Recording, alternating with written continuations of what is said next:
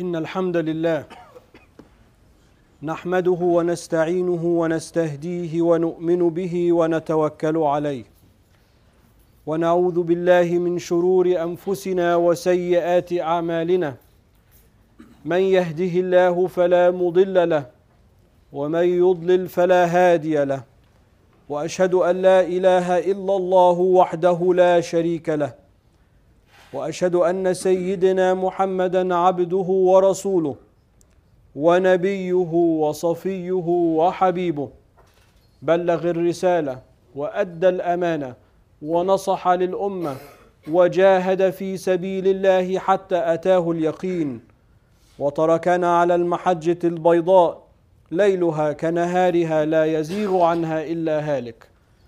فاللهم صل وسلم على سيدنا محمد في الأولين وصل وسلم على سيدنا محمد في الآخرين وصل وسلم على سيدنا محمد في الملأ الأعلى إلى يوم الدين وصل وسلم على سيدنا محمد في كل وقت وحين وعلى آله الأطهار وعلى أصحابه الأخيار وعلى أتباعه الأبرار إلى يوم الدين.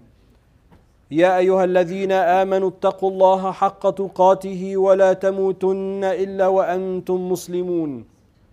يا أيها الناس اتقوا ربكم الذي خلقكم من نفس واحدة وخلق منها زوجها وبث منهما رجالا كثيرا ونساء.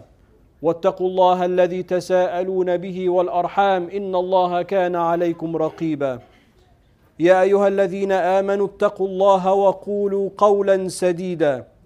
يصلح لكم أعمالكم ويغفر لكم ذنوبكم. ومن يطع الله ورسوله فقد فاز فوزا عظيما. وبعد فإن أصدق الحديث كتاب الله وإن خير الهدي هدي سيدنا ومولانا رسول الله وإن شر الأمور لمحدثاتها فكل محدثة بدعة وكل بدعة ضلالة وكل ضلالة في النار When I was in high school, I remember when we would play sports, oftentimes the coach in whatever sport we were in, during practice, if he didn't like our performance in the first half of the practice, he would make us work harder in the second half of the practice. And if we were very bad, after the second half of the practice, we would do sprints until we couldn't run anymore. But then when the game day came, in whatever sport it was, the team that had that kind of practice would perform better in the second half of the game than the first half of the game. And if you follow athletes, if you follow uh, track and field, for example, and marathon, uh, people that run marathons, oftentimes they will run the second half of the race faster and harder than the first half. But you would think it would be the opposite because they're exhausted by that time. And in the example of sports, there's a very often quoted Greek quote by Archilochus, who was, uh, was a poet. Is a, a quote attributed to him. And he said, We do not rise to the level of our expectations, but rather we fall to the level of our training. The idea is that you can want all you want, but if you haven't trained for it, you're not going to win. You could want to be good at this sport or that sport, but if you don't practice, if you don't train and exhaust yourself in that training, when the race comes, when the game comes, you're only going to be as good as your training is. And if you follow, you know, athletes, because this is the season uh, of all of these finals, you know, alhamdulillah, we won the Stanley Cup last night, alhamdulillah. Uh, you know, there's a lot of good, you know, the World Cup is coming, so sports is on everyone's mind. But if you look at these athletes that are peak athletes, that are the top of their game, they're only like that because of all of the hours and all of the days and all of the weeks and all of the months they spend practicing that we don't see. All we see is the game, the result. So we sometimes forget about the hours and the pain that goes into that training. And to give another very dunya example, and forgive me, you know, Arnold Schwarzenegger, he would say that he would walk home from the gym limping from the pain that he was in. But when he was asked about that pain, he said, There is nothing more enjoyable for me than this weight training. And, we, and this example, you see what he, re, what he produced. I'm, I'm not saying I'm going to get to the point of all of this. But people that you see that are idolized for their performance, their performance is only as good as their training.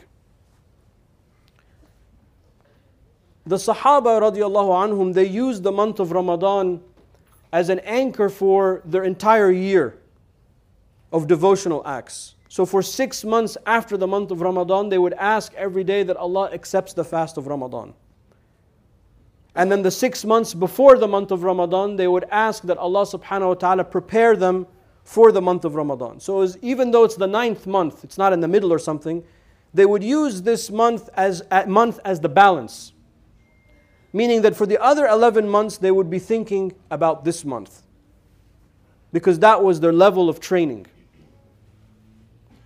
And then when Rajab came, they would use the month of Rajab, even though it's the only haram month, the only sacred month by itself you know, Dhul Qa'dah, Dhul Hijjah, and Muharram are together, the 11th, the 12th, and the first month. They're the sacred months. But Rajab, Rajab al Fard, we say it's by itself. They would use the month of Rajab to prepare for the month of Ramadan by fasting. And of course, at the end of Rajab, we have the Isra and the Ma'raj, so they would honor that and celebrate that. And then when Sha'ban came, they would fast it as well most of it, the way that the Prophet ﷺ did. And on the eve of the 15th of Sha'ban, Nisful Sha'ban, they would honor it and they would, it was almost as if it was Laylatul Qadr. They would be up and praying and dua and etc. etc. So by the time those 60 days pass of Rajab and Sha'ban and they enter into the month of Ramadan, they have, will have already been trained for the fast because that was the level of their training. When I got to college and all of the habits of sports sort of went by the wayside, you could tell who was the serious athlete not by the, their commitment to sports, but which sport they committed to. So where I went, the people that, that played in crew, they were the most committed because you would have to wake up at 6 in the morning to make it down to the Potomac to be able to get on the boat by 7. Now, what college kid wants to wake up at 6 in the morning? I mean, nobody. But those are the most committed. But if you ask them, you, you'd be like, oh, you wake up at 6 in the morning? They're like, I wouldn't have it any other way. It clears my mind. It's the best feeling, etc., etc., etc. So that when the race came or the regatta came, they were on their A game. So, this level of discipline, and we use this example of sports because it's something that most of us can relate to, the performance that counts in the race or the regatta or the game or the championship or whatever, it's only going to be as good as the training that went into it. And the Sahaba understood that, that their, the training that they have for their spiritual life, it's going to only be as powerful as the training throughout the year. So when Ramadan started for the Sahaba and the Salaf, it was sort of easy. Well, we've been doing this. But the point is not to train just for the fast of Ramadan. There is something else in the month of Ramadan that we also train for. And that is Laylatul Qadr. So the year is spent preparing for the fast. And the fast is spent preparing to clear what's on the inside for the first 20 days of Ramadan. And that training is to lead to where we are right now. This is the game. This is the race.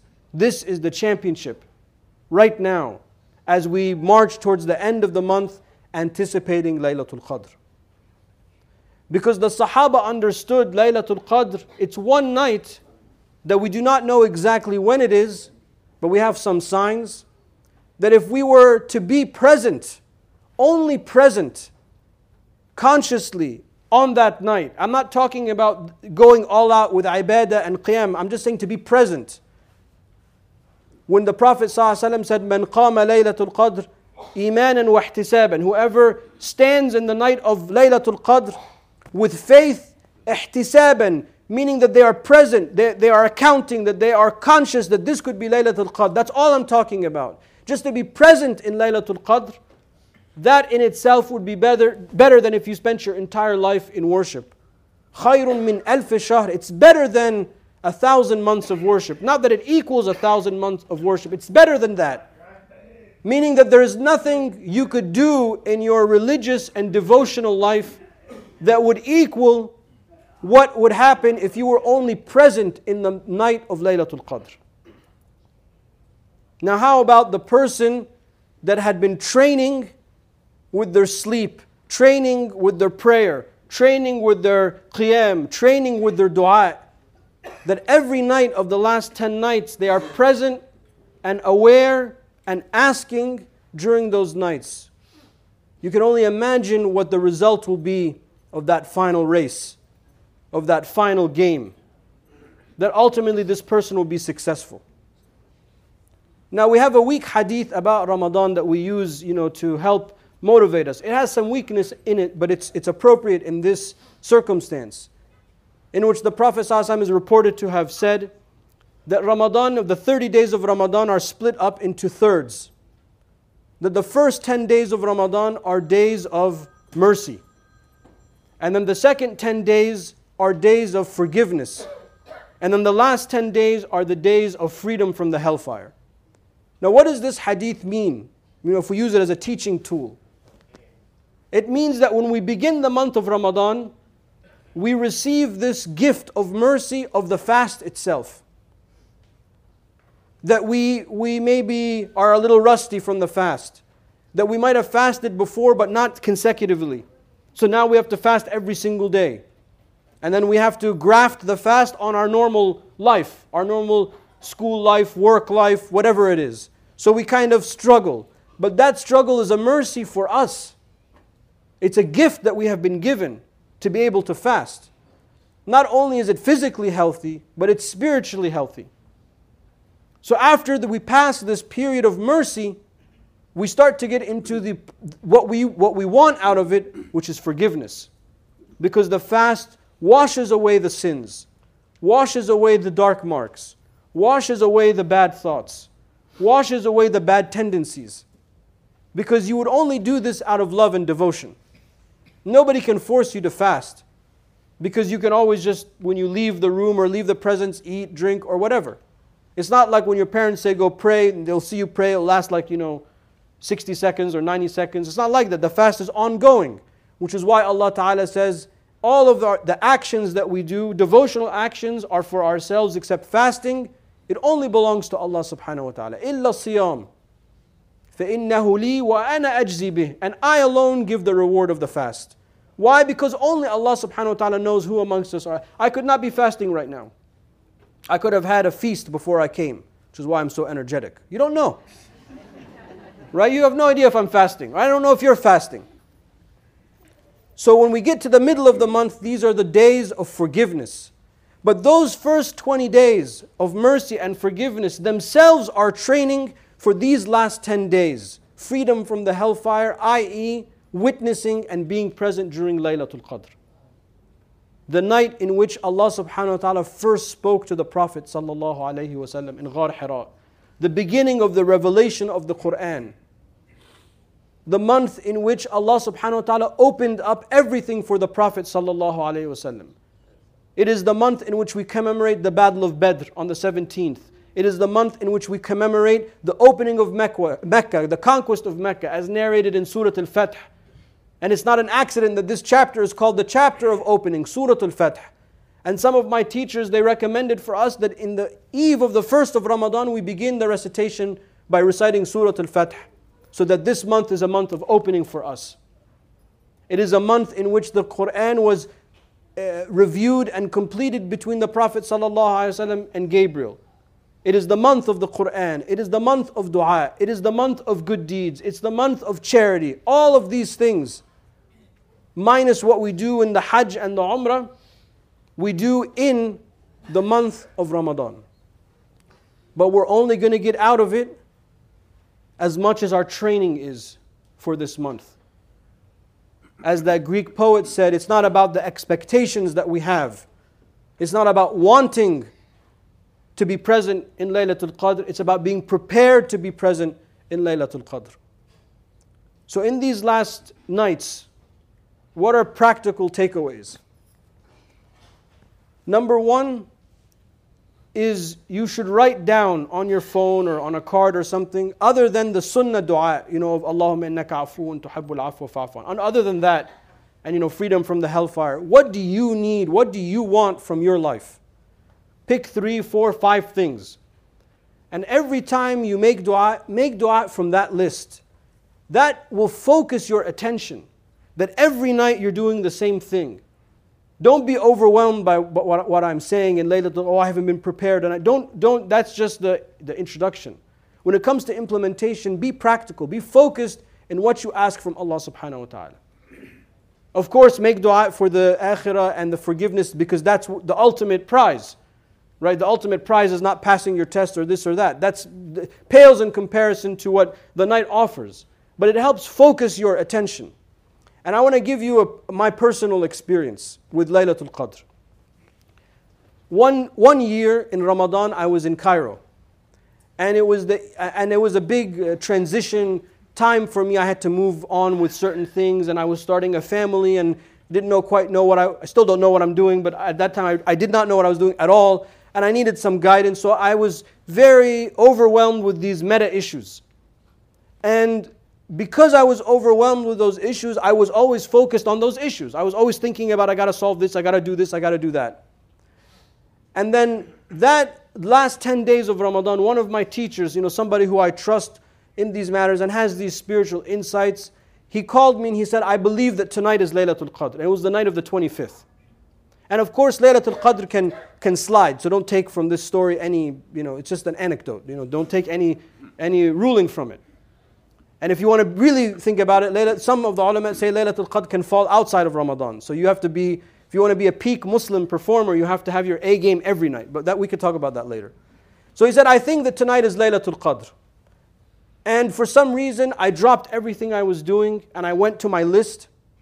And I swear, wallahi, I'm not, I have no, you don't know what I asked and I won't tell you. But every single thing that I asked for that night happened not, not just the way I wanted, in, in a way I couldn't have never imagined, imagined would have unfolded in the following years. Until this day, everything that I asked for that night, Alhamdulillah, I got. And all it takes is one experience like that to understand that what we're saying is not just something that you say in the khutbah that you just read in the books or something like that. All it takes is one ex- such experience to realize indeed, وَإِذَا سَأَلَكَ عِبَادِي عَنِّي فَإِنِّي قَرِيبٌ If my servant asks you about me indeed I am near. It only took that one instance. Now, of course, after it, I was like, oh my God, I should have asked for. What was I thinking, right? Because everything was so small. And that's also part of the, your growth, is that you realize that what you're consumed with might not be that important at the end of the day. But it only took that one night. It was only one night. I'm not talking about the whole 10 days, only that one night for me personally to have this experience that everything that I needed, that everything I was concerned with, sort of came into place, Alhamdulillah. So be focused in what you ask for, in addition to the sunnah dua. The second thing is starting today, because it's a Friday, so you have, you have three days that you can get into this. Do something extra after Maghrib and something extra before Fajr. What do I mean? Say that you, because you work and you're busy, uh, you pray Maghrib and then you break your fast and you barely, you pray Isha by yourself and sleep. Pray Isha with your family or with a friend. That's extra. Do that in congregation and just do that every night. Maybe you come to the mosque and you pray Isha and then you leave before Taraweeh. Just stay for the first four rakahs of Taraweeh. Maybe you come to the mosque, you pray Isha and the first four rakahs of Taraweeh, but then you leave. Stay for the next four rakahs. And if you are the Muslims that suffer from what I call the curse of Salatul Witr, Stay, by God, stay for Salatul Witr. We have this un, false understanding, and this is a public service announcement for anyone listening, that if you want to pray later in the night, you know, if you're super Muslim and you're going to pray all night long, which never really happens, that when the Imam stands to pray Witr, you can't pray Witr. It's like the curse of Salatul. Witr. You prayed with, that's it, I'm done. I have to wait till it resets. But who told us that? Who told you that? Pray witr, go home and pray, and then pray another witr, as some of the Sahaba used to, because you don't know, you might not make it home. And after the second khutbah, we'll talk about all the people that have passed that we're praying for today. You might not make it home. You, you deny yourself Salatul Witr in congregation, and then you deny yourself the dua. This, these are the days of dua.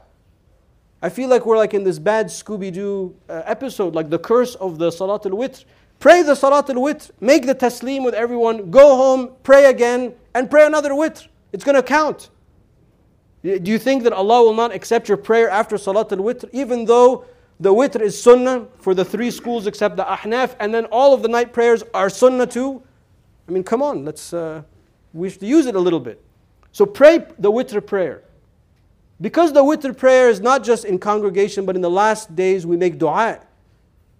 Be present for this dua. You do not know who asks the dua that will be answered by Allah subhanahu wa ta'ala. That's the secret of the dua. Why we make dua in congregation. We do not know who amongst us will say Ameen, and because of that one person's Ameen, everybody's dua will be answered. It could even be the kids playing outside that are not praying, but that they hear the dua and they so eh, they, one kid says Ameen, and that one Ameen will make all of our dua accepted. We do not know, so that's why we do it together, because we mitigate the risk. If it was just me, it's just all about me. But I don't rely on myself. We want to rely on all of us collectively. Maybe it's the, the officer standing guard who's not even Muslim, who hears that and he, he wonders what, what that is, and he just says Ameen. And then Allah accepts the dua. We have no idea. That transaction in the, in the heavens, we do not know what's happening. So do not deny yourself this witr because for some reason you think you can't pray afterwards. Okay? So do something extra after Maghrib, before you sleep. And then do something extra before Fajr. Maybe you wake up five minutes earlier, 10 minutes earlier. Maybe you don't pray extra before Fajr, pray. Maybe you pray extra before Fajr, add two, four rakahs to it. Take out your list on your phone, on your card, or whatever, and say it over and over and over again until the Fajr time comes in, the clock beeps, and you pray your Fajr. Salamun hayya hatta matla al Fajr. Peace descends until the Fajr time comes. If you do these things, you see, these are very small things. We're not asking for big things. You want something big? If you have extra sick days, if you have extra personal days, take them. One day or two days, it's only three, four days next week. Why not take a day or two if you have work? If you can afford to, I'm saying. So that you can go all night in the mosque and then you can rest after Salat al Fajr. For example, treat these days the way they ought to be treated that this is the, the championship game. This is the final game. This is the final race. We do not know if we will make it even till Eid, let alone until next Ramadan. And we've had the training of the last 20 odd uh, days of fasting. So we've had a mini training of fasting, of praying, of dua.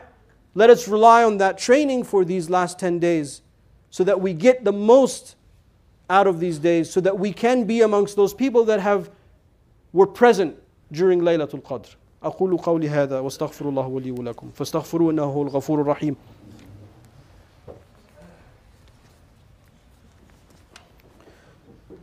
أعوذ بالله من الشيطان الرجيم. بسم الله الرحمن الرحيم. اللهم صل وسلم وبارك على سيدنا ومولانا محمد وعلى آله وصحبه وسلم.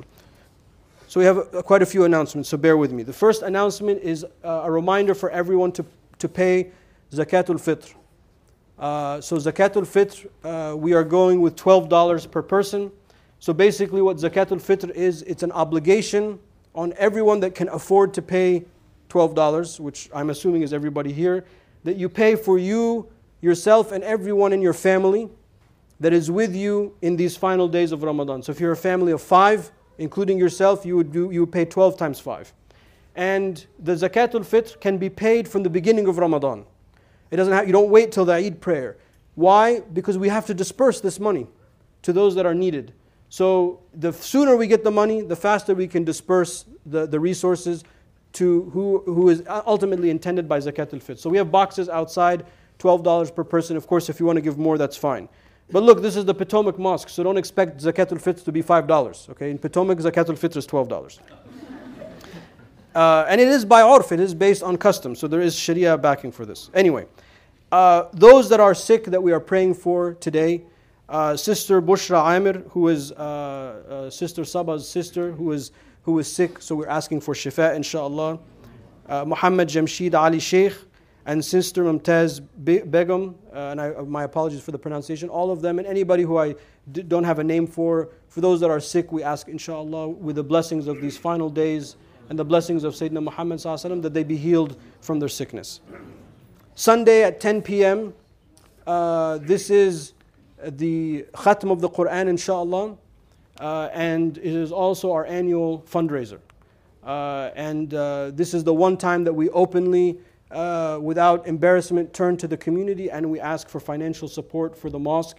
Everything that you see here, I mean, already we are regrowing the grass uh, that we uh, damaged because of the rains and stuff like that. So the, the mosque makes spares no expense to make this experience for everyone the best it can possibly be. Young, old, uh, boy, girl. So please, this is also the month of charity. So please come with the expectation that you will support with whatever you can. Uh, this is something that we, we need because we are supporting all of this. We are the ones that are supporting all of this, right? There's no endowment, there's no uh, help from the outside. It is, a, it is truly a community effort. So that's also going to be on Sunday. And then lastly, for those that weren't with us last night, we have this uh, tragic news that uh, Brother Tarif's father in law passed away last night in Chicago. And it's very interesting. Every Ramadan, I'm always, it's always amazing the people that you lose and the stories behind them. And it bears just mentioning for a couple of minutes that this man who was no signs of any sickness or anything went to Taraweeh, prayed his Taraweeh, and came home and decided to take a nap before Qiyam. And then he had a stroke while he was sleeping. And they tried to revive him, and then he passed away. Uh, on the eve of Friday, you know, on the eve of, uh, of the last 10 days of Ramadan, this is what we call husn al khatima. This is a good, a good ending. Uh, so, out of respect for uh, Tarif and his family, uh, after Jummah prayer, we are going to pray janazah prayer. On even though the janazah prayer is happening there, you know, janazah prayer is something that can be done multiple times all the time. As a matter of fact, I pray janazah prayer every night uh, for anybody who, who is Muslim that has not been prayed on. And there's a practice that I learned from some of my teachers. So every night before witr, I pray a janazah prayer very quickly for anyone who has died from the ummah of Sayyidina Muhammad that no one has prayed on.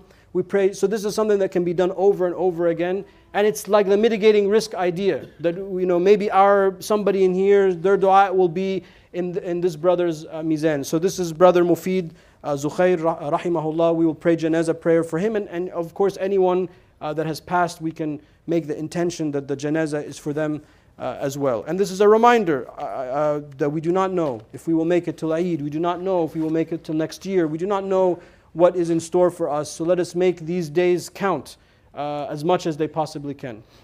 Uh, with that, we turn to Allah subhanahu wa ta'ala and we ask for His blessings and for His forgiveness. We ask Allah subhanahu wa ta'ala to accept our fast and our devotion in the month of Ramadan. We ask Allah subhanahu wa ta'ala to have mercy on those that have passed before us and to forgive them their sins. We ask Allah subhanahu wa ta'ala to heal the sick. We ask Allah subhanahu wa ta'ala to bring back the lost. We ask Allah subhanahu wa ta'ala to bless our parents, to give them paradise. We ask Allah subhanahu wa ta'ala to protect our children. We ask Allah subhanahu wa ta'ala to protect our center, to protect our schools and our businesses. We ask Allah subhanahu wa ta'ala for His forgiveness, from freedom from the hellfire. We know that Allah subhanahu wa ta'ala is forgiving and He loves to forgive. So we ask for Allah's forgiveness in this blessed day, in this blessed place, in this blessed month of Ramadan. فاللهم اهدنا فيمن هديت وعافنا فيمن عافيت اللهم تولنا فيمن توليت وبارك لنا فيما أعطيت. اللهم قنا واصرف عنا شر ما قضيت فإنك سبحانك تقضي ولا يقضى عليك ولا يذل من واليت ولا يعز من عاديت. تباركت ربنا وتعاليت. اللهم تقبل صلاتنا وصيامنا وقيامنا وركوعنا وسجودنا يا أرحم الراحمين. اللهم إنك عفو تحب العفو فاعف عنا. اللهم إنك عفو تحب العفو فاعف عنا. اللهم إنك عفو كريم عليم رحيم لطيف تحب العفو فاعف عنا. ربنا لا تؤاخذنا إن نسينا أو أخطأنا. ربنا ولا تحمل علينا إسرا كما حملته على الذين من قبلنا. ربنا ولا تحملنا ما لا طاقة لنا به.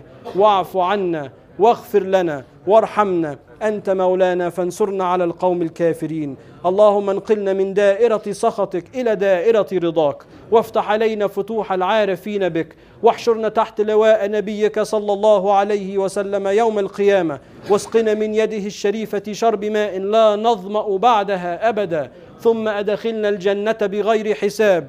ولا سابقة عقاب ولا عتاب. ومتعنا بالنظر إلى وجهك الكريم في جنات الخلد يا رحيم. وآخر دعوانا أن الحمد لله رب العالمين. وصل اللهم على سيدنا ومولانا محمد وعلى آله وصحبه وسلم. وأقم الصلاة. إن الصلاة كانت على المؤمنين كتابا موقوتا.